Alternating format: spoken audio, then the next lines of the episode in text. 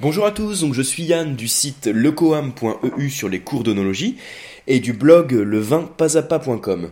Et je vais vous parler donc dans ce podcast de quelques pistes pour identifier les types de vins en fonction du niveau d'alcool. Donc on va parler d'alcool, de taux d'alcool. Je vous parlerai donc du principe du mutage. Alors j'en ai déjà parlé sur un article du blog, vous l'avez peut-être lu.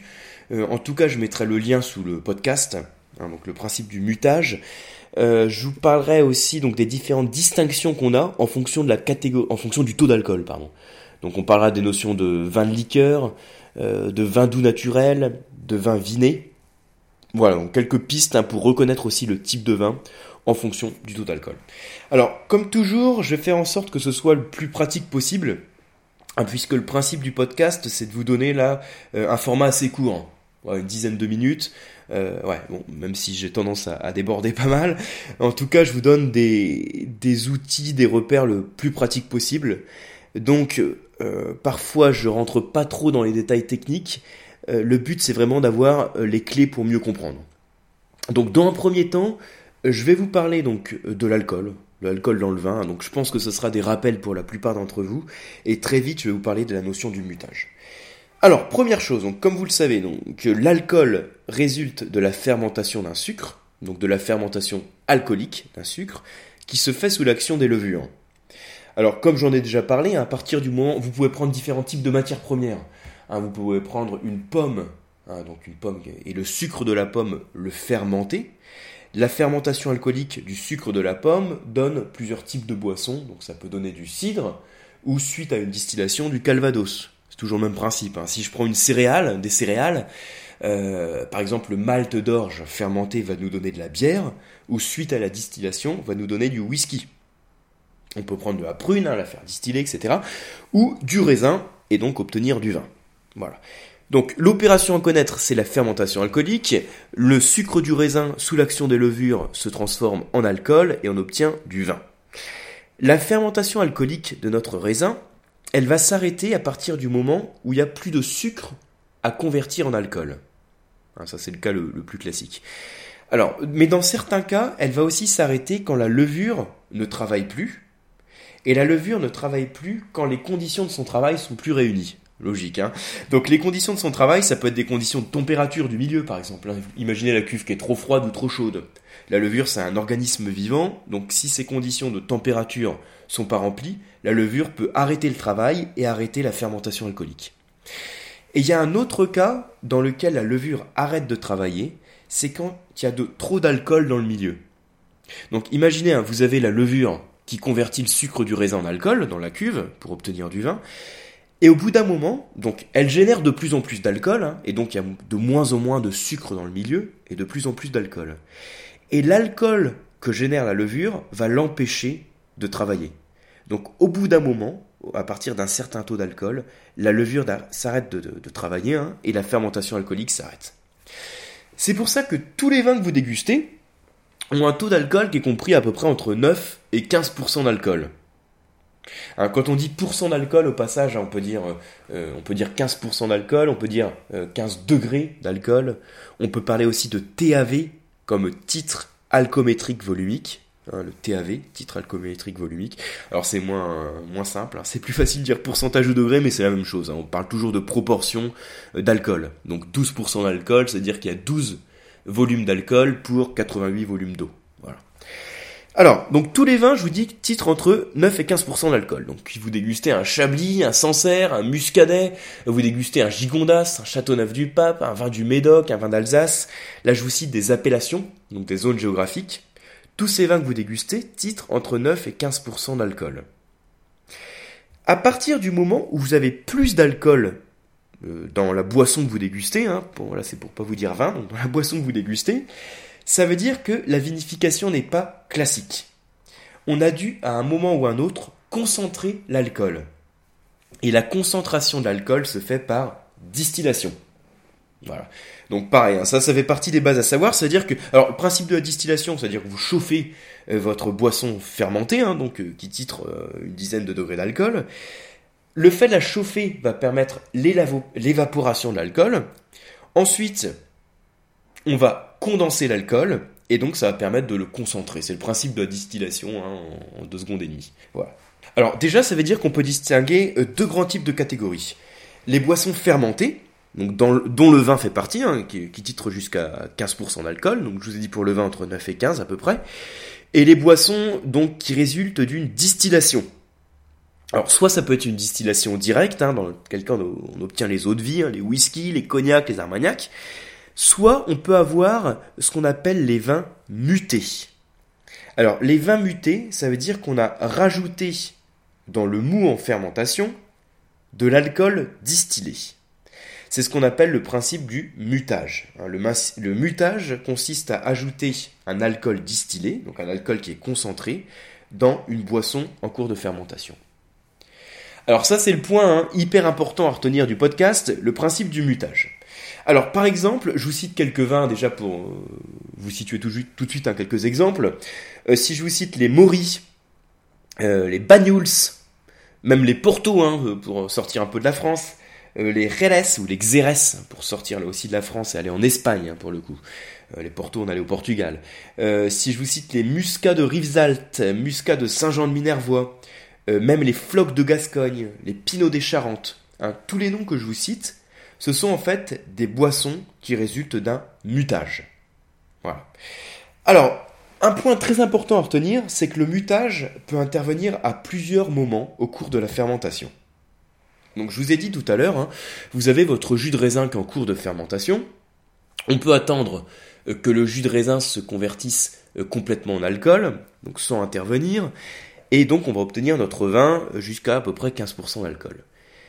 Après, on va pouvoir donc muter la boisson, soit avant la fermentation, soit pendant la fermentation, soit après la fermentation. On a donc 3 cas de mutage différents. Soit on ajoute notre alcool distillé, avant que le moût ait commencé à fermenter, soit on l'ajoute pendant la fermentation, soit après la fermentation. Et à chaque fois, en fonction du cas où on va rajouter notre alcool, on va avoir un type de boisson différent qui va être créé. Alors là, je vais vous présenter tout de suite hein, les 3 cas, vous dire les exemples principaux à retenir et comment on appelle le type de vin en fonction du moment du mutage. Voilà, donc là, ça fait partie aussi des petits trucs à bien retenir. Alors, imaginez si je rajoute mon alcool, hein, donc si je mute en fait mon vin avant la fermentation. Je vais obtenir ce qu'on appelle un vin de liqueur. C'est l'appellation qu'il faut connaître, hein, le terme vin de liqueur. Et vous avez plusieurs types de vins à connaître. Vous avez donc, je vais vous citer principalement donc, le Pineau des Charentes, le Floc de Gascogne ou le Mare du Jura. Alors, Pineau des Charentes, Floc de Gascogne, Mare du Jura. Tout ça, c'est ce qu'on appelle des vins de liqueur ou aussi des mistels. Un vin de liqueur ou mistel. Ce sont donc des vins qui sont mutés avant que le moût ait commencé à fermenter. Donc hein, c'est dans un jus qui est très sucré si vous voulez. Après, le deuxième moment où on peut pratiquer le mutage, ça va être pendant la fermentation. C'est ce qu'on va appeler les vins doux naturels ou VDN, les vins doux naturels. Alors en France, hein, je vais vous citer, j'en ai parlé tout à l'heure, hein, c'était les Banyuls, les Maury, qu'est-ce qu'on a d'autre, les Rasteau, R-A-S-T-E-A-U, hein. On a également donc les différents types de muscats, donc je vous ai dit les muscats de Rivesaltes, muscats de Saint-Jean-de-Minervois, muscats de Lunel, muscats de Frontignan. On a aussi les Rivesaltes. Donc tout ça, ce sont ce qu'on appelle les vins doux naturels. Donc à partir du moment où on vous parle de vin doux naturel, on fait référence à un vin qui a une vinification qui n'est pas classique, puisqu'il résulte d'un mutage qui a été fait pendant la fermentation. Et donc, le fait hein, de rajouter notre alcool concentré, notre alcool distillé pendant la fermentation, ça a pour effet en fait de tuer les levures. Hein, c'est comme ça un alcool qui est très fort, la levure qui a un organisme vivant est tuée, elle ne peut plus fermenter, et donc la fermentation est stoppée. C'est le principe du mutage. Et après, vous avez un troisième cas, qui est le fait de pratiquer le mutage après la fermentation. Donc du coup, si on le pratique après la fermentation, logiquement, vous n'avez plus de sucre en fait dans le moût, hein, puisque c'est après la fermentation, tout le sucre a été converti en alcool. C'est ce qu'on va pratiquer principalement sur les xérès, hein, les reles ou xérès, qui sont donc les vins espagnols. Donc on parle parfois de vins vinés, V-I-N-E, les vins vinés. Alors, il n'y a pas seulement les xérès, hein. Sur certains madères, on pratique également le mutage après fermentation, ce qui permet d'avoir un alcool qui est sec, c'est-à-dire sans sucre résiduel, mais qui va posséder un taux d'alcool qui va être plus important. Donc voilà les trois cas à bien connaître. Donc à chaque fois que vous dégustez un vin, si vous regardez le taux d'alcool que vous avez sur le vin, donc la plupart du temps, vous allez être autour de 12-13% d'alcool, mais jamais au-delà de 15% d'alcool. Jamais au-delà de 15% d'alcool parce que la levure n'a pas pu travailler au-delà de 15% d'alcool. À partir du moment où vous avez 15% d'alcool, en général entre 15 et 20% d'alcool, on est sur des vins dits mutés. Donc on subit un mutage qui est un ajout d'alcool distillé à un certain moment de la fermentation. Voilà, ça c'est le truc déjà qu'il faut bien retenir du podcast. Voilà, retenez qu'on peut le rajouter à trois moments. Donc on peut pratiquer le mutage à trois moments, donc avant fermentation, pendant fermentation et après fermentation. Avant la fermentation, je répète ce que j'ai dit tout à l'heure, c'était les vins de liqueur. Pendant la fermentation, les vins doux naturels. Et après la fermentation, les vins vinés. Voilà. Donc, avant fermentation sur les vins de liqueur, je vais citer les Pineaux de Charentes, Floc de Gascogne, Mare du Jura.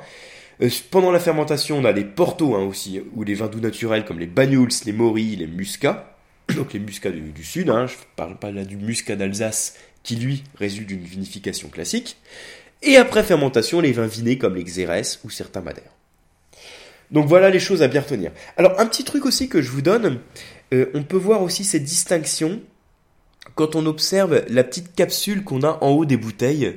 Alors ça, c'est des questions que j'avais eues sur des cours d'œnologie. Hein. On me demandait, quand on observe le haut de la bouteille, vous avez une petite capsule avec le sceau de Marianne. Hein. C'est ce qu'on appelle les capsules CRD. Hein, c'est des capsules congés qu'on appelle les capsules CRD comme capsules représentatives de droits. Et ça veut dire simplement que les droits ont été acquittés auprès de alors c'est la DGDDI. Alors qu'est-ce que ça veut dire DGDDI? C'était la Direction Générale des Douanes et des Droits Indirects. Voilà. Oui, à vérifier peut-être, hein, mais Direction Générale des Douanes et des Droits Indirects. Voilà, donc quand les droits ont été payés, vous avez une petite capsule de couleur qui désigne en fait la catégorie des vins. Alors très rapidement, vous avez plusieurs types de couleurs que vous pouvez observer.